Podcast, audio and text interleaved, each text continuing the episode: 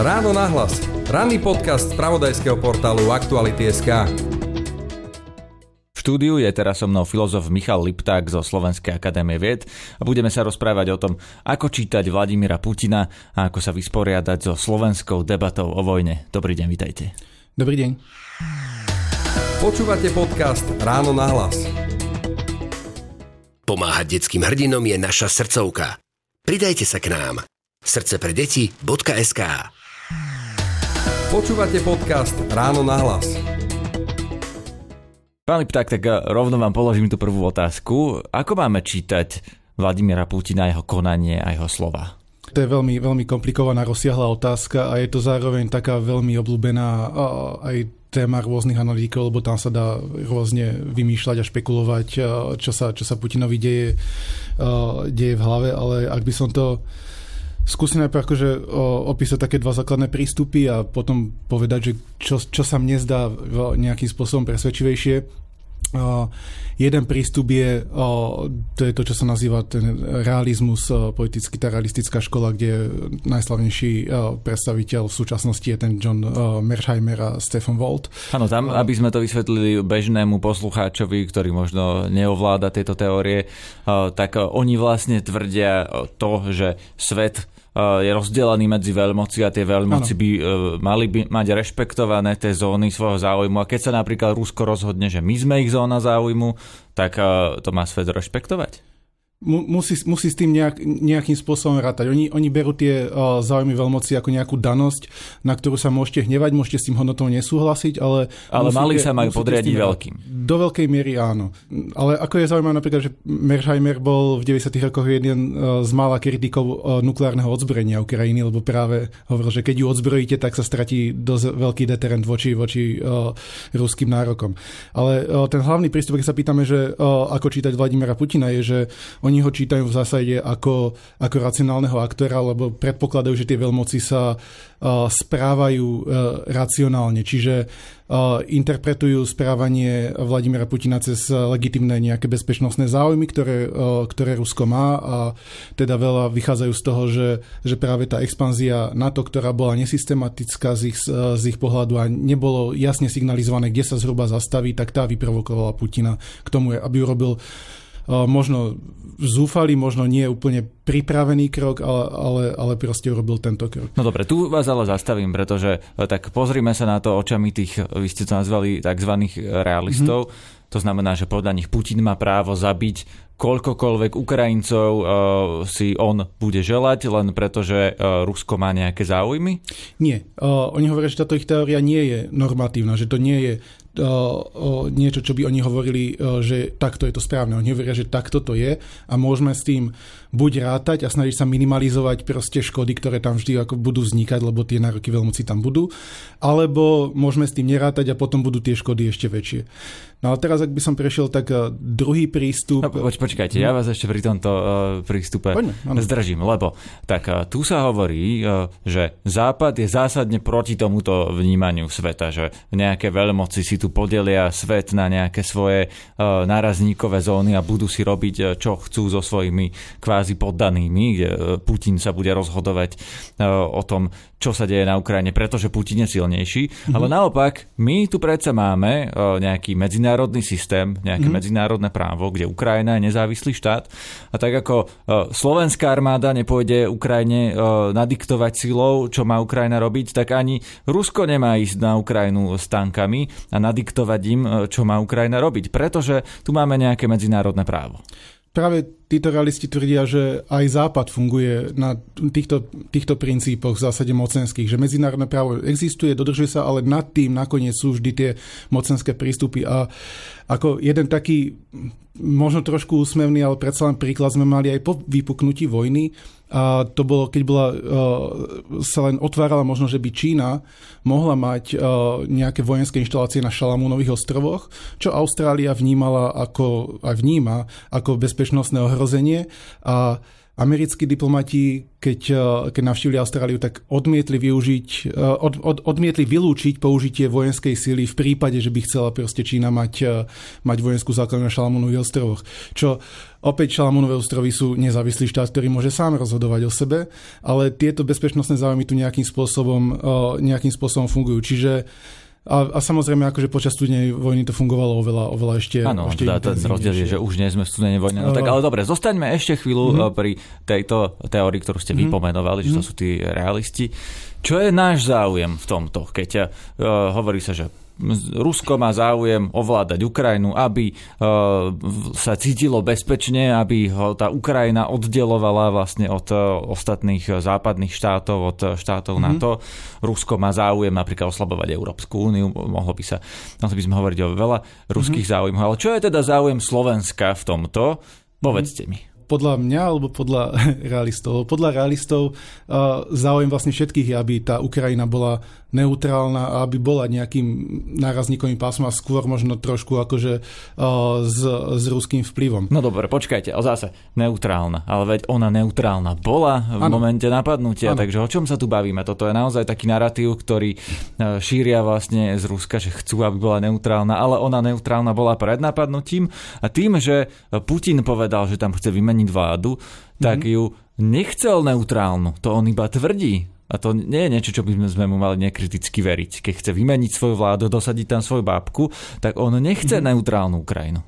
Ja, by som sa v tomto, tomuto vlastne dostal, keby som prešiel vlastne k tej, uh, uh, k tej druhej teórii, lebo e, ešte, ešte zastavím o tom, že čo to znamená neutrálna, tak uh, tie diplomatické uvertúry, ktoré západní pozorovateľe neveria, že boli veľmi v dobrej viere, ale boli pred inváziou, bolo, že sa majú zaviazať, že sa má zaviazať na to, že nebude Ukrajinu prijímať uh, nikdy do NATO, že tá neutralita mala byť garantovaná vlastne nielen uh, Ukrajinou samotnou, ale aj západnými. Rozumiem, západnými a tu vám zase do toho skončí. Čo je to za nezmysel, že ktokoľvek iný ide diktovať ukrajinským občanom, či majú byť členom toho alebo toho zoskupenia. Veď to je na Ukrajincoch samotných, ako sa rozhodnú, že čoho chcú byť členom, nie? Uh, opäť, tie realisti nehovoria, že takto by to malo fungovať, ale hovoria, že takto to reálne vo svete uh, vlastne funguje. Sú veľmoci a tie do väčšej či menšej miery diktujú. Áno. Áno, v zásade, v zásade áno. Hej. Ten druhý prístup uh, je uh, o tom, že nebereme uh, Putina ako úplne proste racionálneho aktora, ktorý funguje podľa našej teórie, ale počúvame, čo, čo Putin hovorí a čo reálne, čo reálne robí. Dosť sa v tomto prístupe sleduje napríklad ruská propaganda smerom k vlastným občanom, ktorá keď ju, keď ju sledujeme od 2014, tak vidíme vlastne ako systematické v podstate pripravovanie na vojnu. Z tohto hľadiska všetky tie uvertúry, ktoré boli pred, pred inváziou, boli, boli proste v zlej viere. To, čo, čo myslíte konkrétne? tie tri body, ktoré žiadali od Američanov a NATO, aby proste sa zaviazali, že Ukrajiny nikdy nebudú príjmať do NATO, že, že bude proste nejako demilitarizovaná a tak to bolo z tohto hľadiska skôr vytváranie zámienky na inváziu, o ktorej Putin bol už ale dlhodobejšie rozhodnutý. Áno, to vlastne hovoril napríklad Áno. aj Grigory Mesežníkov, keď som s ním robil rozhovor ešte v decembri, teda dva mesiace pred vojnou, že Putin vlastne to nemôže myslieť vážne, že to sú tak škandalozne požiadavky, že to, to teda necitujem ho teraz, ale mm-hmm. hovorím, ako som to pochopil, že to aj my by sme mohli žiadať, aby tisíc kilometrov od mhm. hranice mm-hmm. Ruska smerom dovnútra bola demilitarizovaná zóna, ale asi by s tým Putin tam, nikdy nemohol súhlasiť, tam, tam, lebo to bolo absurdné požiadavky. Tam bola požiadavka vlastne vrátenia sa pred stav v roku 97, čím by vlastne celá východná Európa vrátane nás z NATO mala v podstate vystúpiť. No a keby sme to uplatnili na Rusko, tak by to znamenalo, že vráťme sa k vláde Borisa Jelcina, ktorá bola pro západná, vráťme sa pred vojnu e, v Čečensku, čo samozrejme je tiež absurdné, že ne, nemôžeme cestovať vojnu, v čase. Druhú vojnu v Čečensku. No, prvá bola, myslím... Áno, takže čo ste vlastne týmto chceli povedať? Že uh, realisti sú teda jeden spôsob, uh, uh, ako rozmieť Rusku, ten druhý spôsob je čo? Uh, ten druhý spôsob je, že počúvame to, čo Putin hovorí aj navonok, ale aj smerom dovnútra, počúvame ruskú propagandu a bereme ju, bereme ju vlastne vážne, že toto vyjadruje nejaké motívy, ktoré tam, ktoré tam sú. A z tohto hľadiska u Putina potom nie, nejde úplne len o bezpečnostné záujmy a na to a možno ani v hlavnej miere o to, ale je tam určitý nacionalistický projekt, kedy on reálne verí, že Ukrajinci vlastne by mali byť súčasťou Ruska, že sú to vlastne Rusi, Rusi, ktorí nepochopili, že sú vlastne no, Rusi. Takzvaní malí Rusi, áno. tým pádom je tam sú, sú svojím spôsobom horší ako nerusi, lebo proste títo mali šancu byť Rusmi, len to proste uh, odmietli. A prepačte, ale nie je toto, že šialený nacionalizmus uh, hraničiaci s nejakým nacizmom? Moderný? Uh, sú tam určité prvky, ak možno vnímame uh, obnovovanie toho veľkého Nemecka a Anschluss Rakúska vlastne ako v prvej fáze. Po veľké Maďarsko, keby nám niekto chcel povedať, že my sme vlastne Maďari, ktorí len uh, dostali šancu byť Maďarmi a nevyužili ju, tak Ako... asi by sme to tiež vnímali uh, veľmi kriticky. Áno, áno. Ale vníma sa, že, že, že toto je niečo, čomu aj Putin reálne verí a je to niečo, na čo vlastne aj, aj zvyšok Ruska do určitej do určitej miery, miery pripravoval. A to, to, by, to, tu vás zastavím opäť. To znamená, že tá druhá možnosť, ako rozmieť e, tomu, mhm. čo robí Putin, je, že e, v Kremli sedí šialenec, ktorý verí úplne nerealistickým teóriám o tom, že vlastne Ukrajinci sú, sú Rusi a on má nárok im hovoriť, čo majú robiť, aj ako sa majú cítiť, aj aký, ako majú seba samých národne definovať?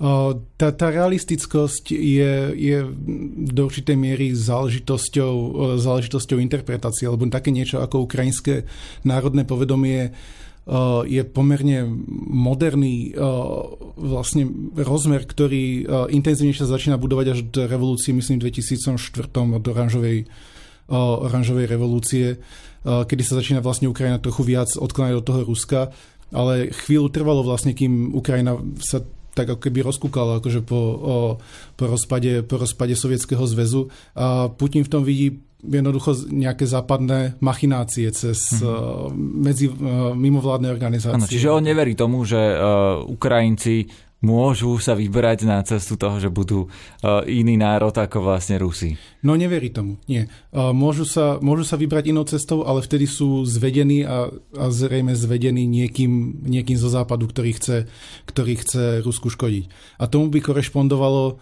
aj to, že vlastne prvýkrát napadol Ukrajinu v 2014. Anexia územia iného štátu je, je, akt, je akt vojny. Anexia Krímu už z hľadiska medzinárodného práva je akt vojny. A prečo to robil? Vtedy sa vôbec...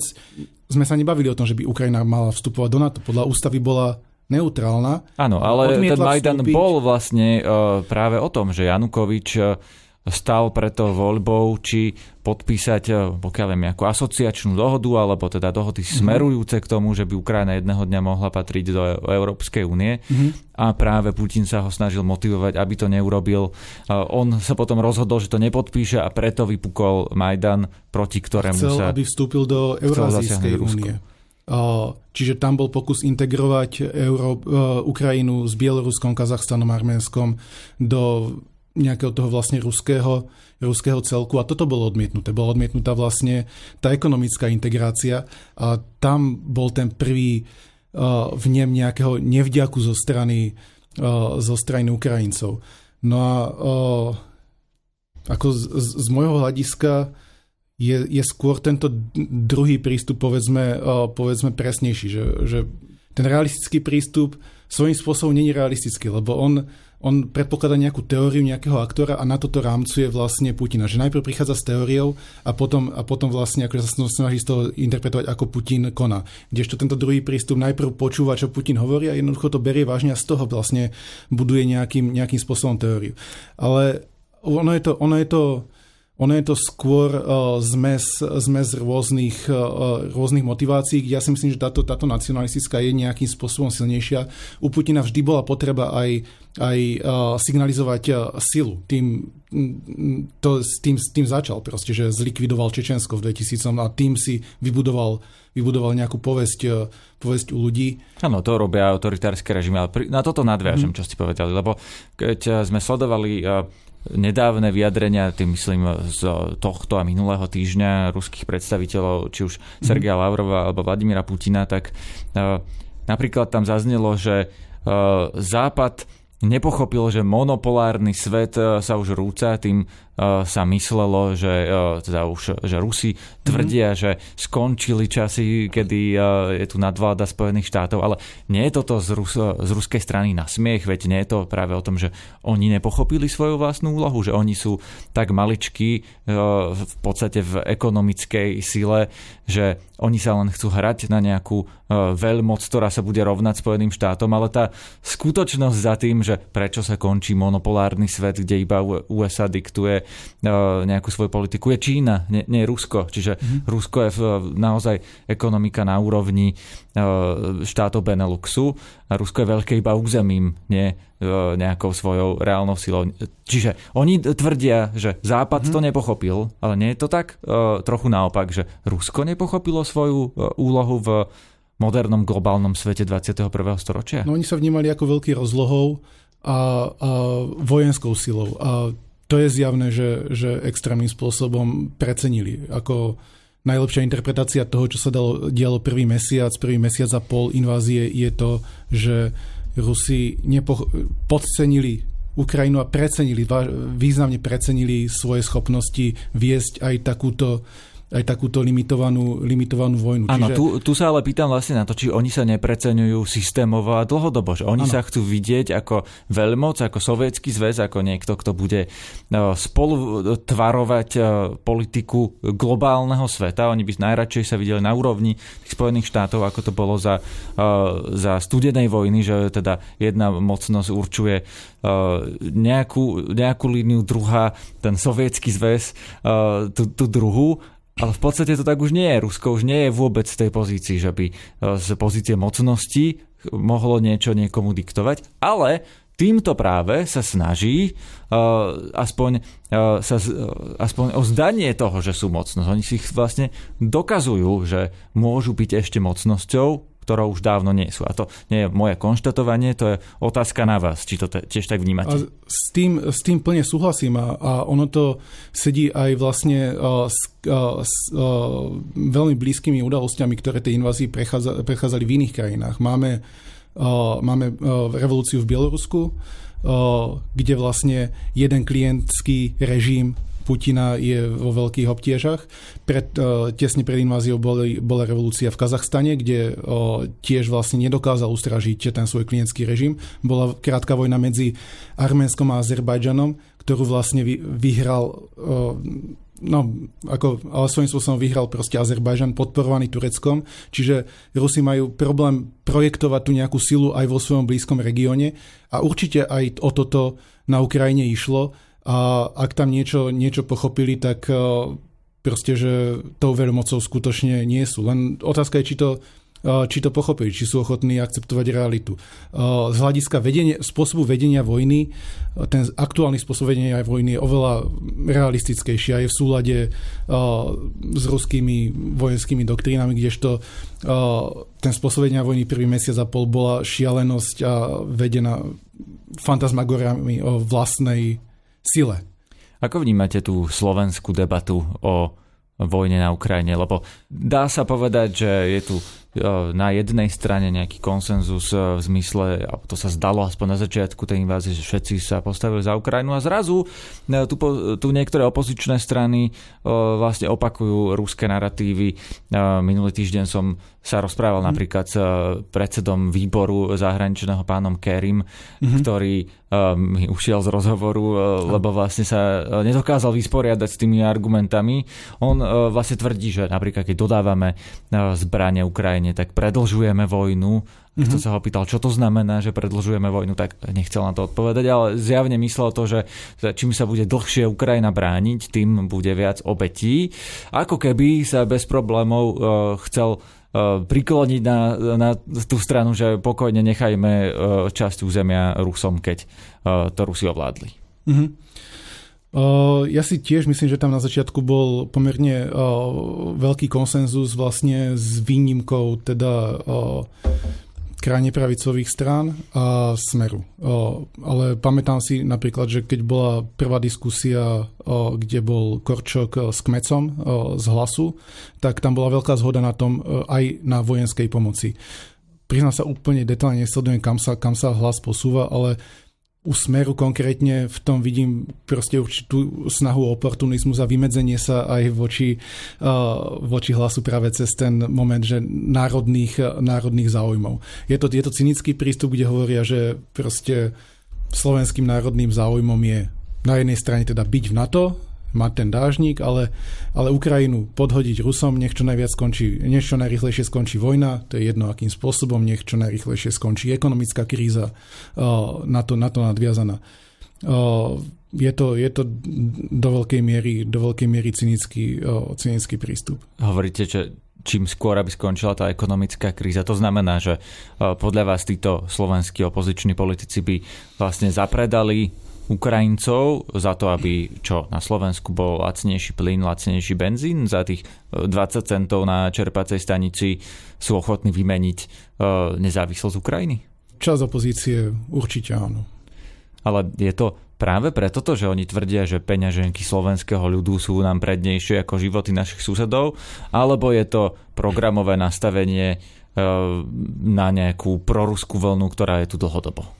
Ten náročná otázka, na ktorú uh, hovorím, by som potreboval uh, skôr akože uh, sociologické dáta.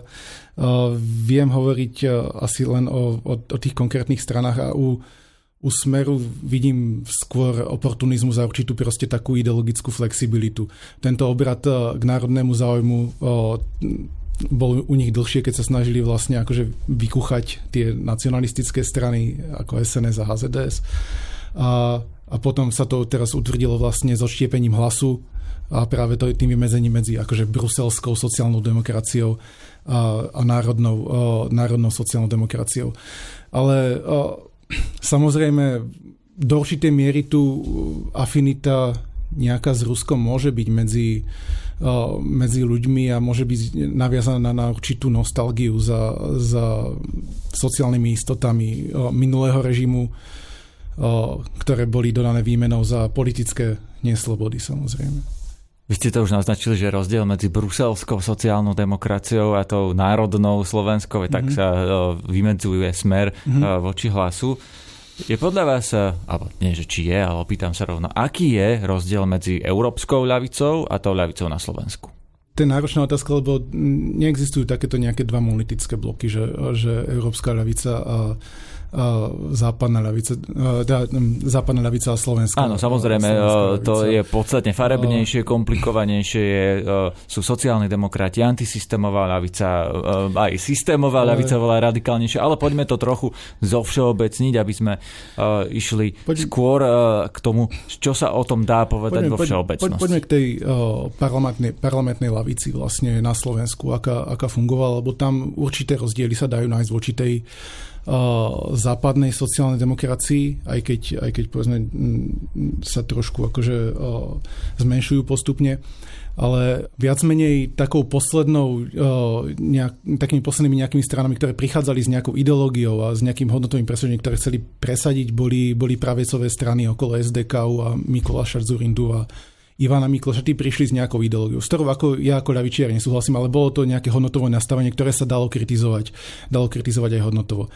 Keď prišiel Smer tak uh, k moci, tak on vlastne ako ideologicky to úplne, úplne nemenil, ale prišiel s takým mm, dílom s ľuďmi, že my vám budeme dávať nejaké sociálne balíčky, proste akože uh, nemenili napríklad druhý dôchodkový pilier, neobracali nejako veľmi ani, ani privatizácie napriek tej všetkej retorike, tak ako reálne toho až tak veľa neurobili, ale, ale prichádzali vlastne s rôznymi sociálnymi balíčkami, ktorými hovorili, že proste tým robíme tú sociálnu politiku. Čiže tá slovenská ľavica je taká balíčková ľavica, založená na na ochrane štátu voči sociálne slabším.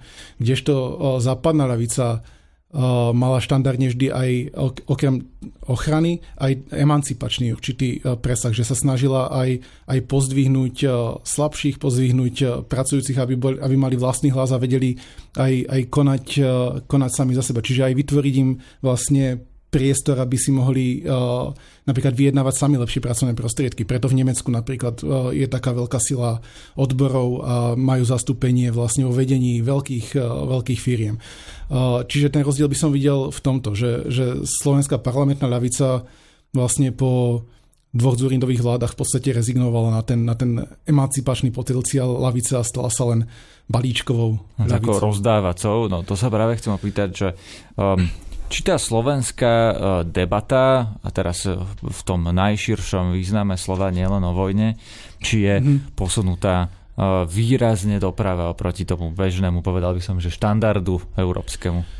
No vychylená, e, vychylená je, ale či doprava závisí od toho, či toto nazývame, nazývame pravicou, lebo ono je to skôr taký, ono je to skôr taký hybrid. Má niečo z toho rozdávania balíčkov, že má tam ako určitý ľavicový aspekt, ale zároveň je naviazaný na veľmi konzervatívne hodnoty, čo je, čo je pravicový aspekt. A skôr tá inšpirácia, myslím, že aj, aj u, našich, e, e, u našich aktuálnych koaličných politikov dosť vychádza napríklad z Orbána alebo, alebo z o, polského vlastne práva a spravodlivosť, akým spôsobom sa tam, tam riešili vlastne prerodinné politiky naviazané na, na určité konzervatívne hodnoty. Ako u nás dlhodobo o, diskurs bol vychýlený veľmi doprava, ale ale spočiatku to bolo, spočiatku to bolo v inom zmysle. Spočiatku to bolo vo viere v trh a v trhové, v trhové riešenia a v nejakú, nejakú samoreguláciu. Nejakú samoreguláciu no, taký ten Ivan Mikloš v roku 2006. Áno, áno, a tam je treba povedať, že že tento typ kapitalizmu na západe vlastne neexistoval pred, ani pred 89., že bolo to, bolo to skúšanie ako keby niečoho nového, čo išlo pod hlavičkou Washingtonského konsenzu, vlastne určitého súboru politík, ktoré boli ako pravicovejšie ako, ako tie, ktoré boli bežne prítomné. My sme boli kapitalistickejší ako ten dovtedy kapitalistický ako, západ. My sme boli kapitalistickejší ako kapitalisti a v 90. začiatku a v, pre, v prvom desaťročí 2000, 2000 rokov bol ten diskurs extrémne vychylený doprava. Zvyšovanie daní bola automaticky cesta do gulagu, progresívne dane boli automaticky cesta do gulagu. No počkajte, ale toto hovorí uh, Richard Sulik dodnes. Uh, Richard Sulik je toho, keď človek počúva a vyrastal vlastne akože začiatkom 2000 rokov, tak má takú nostalgiu až. ale, ale áno, ešte, ešte časť, toho, časť tohto uvažovania prežíva a že, že Sulík je vlastne natoľko relevantný, ukazuje, že ešte stále ten diskurs je do veľkej miery vychylený doprava. Ale už sa, to, už, sa to, už sa to mení a mení sa to nie vďaka vlastne dominancii smeru, ale mení sa to mám pocit skôr cez mladých ľudí, ktorí mnohí už študovali vlastne na západe študo a tam univerzitné prostredie býva často výrazne ľavicové a teraz prichádzajú, prichádzajú späť a majú naučený už úplne iný, iný spôsob Ja sa to uvažovania. práve preto pýtam, že hmm. mne sa zdá, že a to, to nie je, že mne sa to zdá. Ja som sa napríklad rozprával s predstaviteľmi nemeckej strany pravicovej, hmm. krajine pravicovej hmm. AFD, ktorí hmm. sú v Nemecku považovaní vlastne za tých takmer až nacistov, aj keď to samozrejme uh, má úplne inú podobu dnes mm-hmm. ako uh, kedysi. Ale oni mi povedali, že ich uh, najsympatickejší politik im, ktorého poznajú a s ktorým súhlasia na Slovensku, je Richard Sulik. Uh, tie sympatie sú vzájomné, pokiaľ si, pokiaľ si spomínam. Uh, ako tej ekonomickej oblasti, ako, ako Richard Sulík vždy dodá. No ale Richard Sulík bol na európskej úrovni, nezabudnime to pripomenúť, vlastne e, sa presťahoval do tábora ano. konzervatívcov, bol euroskeptikom, ano, ano. nepodporoval migráciu, e, alebo práve na tej opačnej strane. Ano. E, čiže toto aj vy tvrdíte, že na západe nie je mainstream, to, čo nie, prezentuje To vidíme podľa Richard vlastne volebných výsledkov aj AFD alebo, alebo obdobných obdobných strán. Toto, toto nie je jednoznačne o, mainstream. A bol niekedy? Alebo teda tá otázka znie vlastne, či Richard Sulik je len pozadu po, v prípade jeho nejakých západných vzorov, tak vedia aj on študoval v Nemecku a pôsobil tam. Alebo je to nejaká uh, svojská slovenská verzia uh, tohto ekonomického liberalizmu. O neoliberalizmu to nazýva Richard Sulik.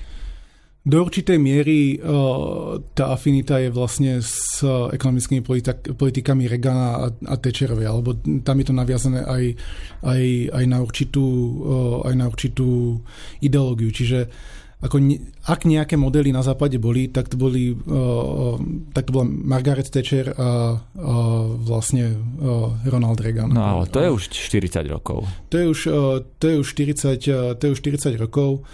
ale do veľkej miery, keď sa, keď sa bavíte o, s ľuďmi z týchto kruhov, tak o, je, sú stále takí vlastne ako mm, základní ideologickí lídry, na ktorých sa, na ktorých sa odkazuje. Hej, ako kebyže povieme, že medzi medzi uh, radikálnymi komunistami je povedzme Marx ako teoretik a Lenin ten, čo to do praxe, tak tuto sú proste Mises Hayek ako tí teoretici a Reagan, Reagan a Thatcher ako tí, ktorí to, tí, ktorí to dávali, dávali do praxe. Čiže to bol určitý, uh, určitý predvoj, ale do určitej miery ani, ani uh, Thatcherová ani, ani Reagan nešli až tak ďaleko, ako o, sa transformovali ekonomiky o, vo východnej Európe po 89. v nadväznosti vlastne na politiky, ktoré navrhovali západní, e, západní poradcovia. A o nich, aby bolo jasné, to nebolo nejaké, nejaké, nejaké, nejaké, nejaké konšpiračné hnutie, akože to boli návrhy v dobrej viere, ktoré len Áno, ale treba tu povedať, že... nevyšli, nie. No ale krajinách. tu niekto by uh, s vami mohol aj nesúhlasiť, že to nie je pravda, že fatálne nevyšli, veď po uh, vládach Mikuláša Zurindu, keď bol Ivan Mikloš Um, ministrom financí, kedy vlastne tieto mm-hmm. politiky sa uh, na Slovensku najviac prejavili v praxi, tak sem prišli automobilky, ľudia získali prácu, znížila sa nezamestnanosť, HDP Slovenska rástlo, my sme sa z tej chudobnej krajiny mm-hmm. stali krajinou v podstate strednej triedy, uh, takže tu sa asi nedá všeobecne konštatovať, že to fatálne nevyšlo.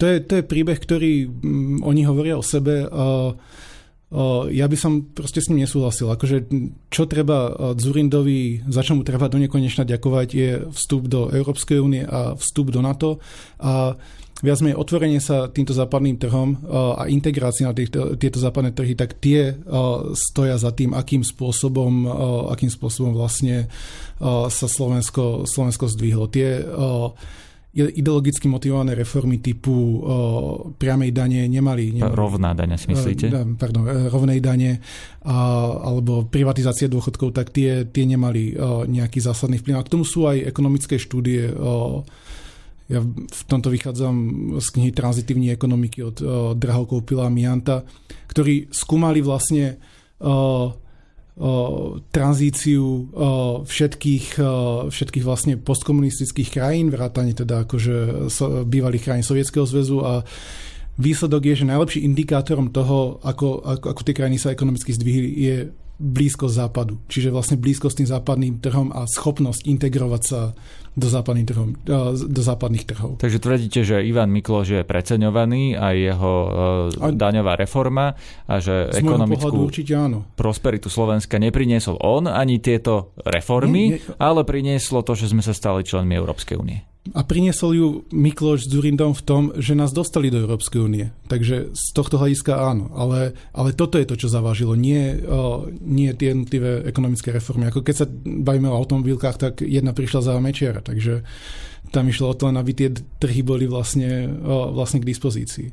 Áno, čiže išlo o to, že sme mali uh, vlastne nízke platy uh, a že, si, že vlastne tým automobilkám sa oplatilo investovať tu, no. lebo tu bola lacná pracovná sila. Bola tu lacná pracovná sila, ktorá ale zároveň bola pomerne vzdelaná, mala, mala know-how uh, technologické a, a tie trhy boli vlastne blízko po ruke a bola tu bol tu prísľub integrácie aj čo sa týka právneho systému vlastne do Európskej únie, čiže, čiže regulácie by boli, boli podobné a, a hlavne akože v tých fázach, keď sem prichádzali, tak existuje taký koncept, koncept že integračnej kotvy, že, že v časoch, kedy sa tie krajiny snažili dostať do Európskej únie, tak sa vlastne správali najlepšie, ako sa vo svojich, vo svojich ako dejinách správali a, a vtedy, vtedy boli aj najpriťažlivejšie pre, pre investorov. Teraz sa pozrime na to, že čo toto všetko znamená pre budúcnosť Slovenska, lebo uh, povedzme, francúzska automobilka sem prišla preto, že my sme mali lacnejšiu prácu, mm-hmm. uh, ako keby boli vyrábali tie Peugeoty mm-hmm. a mhm. Citroeny vo Francúzsku. Je toto model, ktorý vie Slovensko nasledovať, že teraz sa dostávame, alebo chceli sme sa dostať, to bol ten cieľ na úroveň toho západu. Môžeme my zopakovať to isté, že naše firmy budú vyrábať niekde, kde e, je to lacnejšie a e, my prežijeme, lebo budeme žiť z toho, že niekde inde za nás vyrábajú lacnejšie. Čiže budeme my francúzskom v nasledujúcich rokoch? No, musím sa priznať, že toto ma trošku zase ťaha do oblasti, v ktorej, v ktorej úplne nepôsobím. Ako čítam rád ekonomické štúdie aj, aj pre svoju prácu to potrebujem, pokiaľ robím nejakú politickú filozofiu, ale sám ekonomom, sám ekonomom nie som, ale samozrejme ten, tá zhoda je taká, že, že model na nejakej lacnej pracovnej sile nemôže fungovať dlhodobo, lebo budú vždy krajiny, ktoré budú mať, e, ktoré budú mať e, tú pracovnú silu vlastnejšiu a potom je to vždycky len o zrátaní e, nákladov a benefitov, koľko stojí vlastne ako prenesenie fabriky. No veď to, že či sa niekam, teraz nepresunie Slovenská, Úplne to. slovenská automobilka do inej krajiny a že či my budeme potom, keď sa toto stane, pripravení žiť tak, ako žijú momentálne uh, tie krajiny na západe, z ktorých už tie uh, firmy odišli za lacnou pracovnou silou inám. Uh, budeme my tí vyspelí?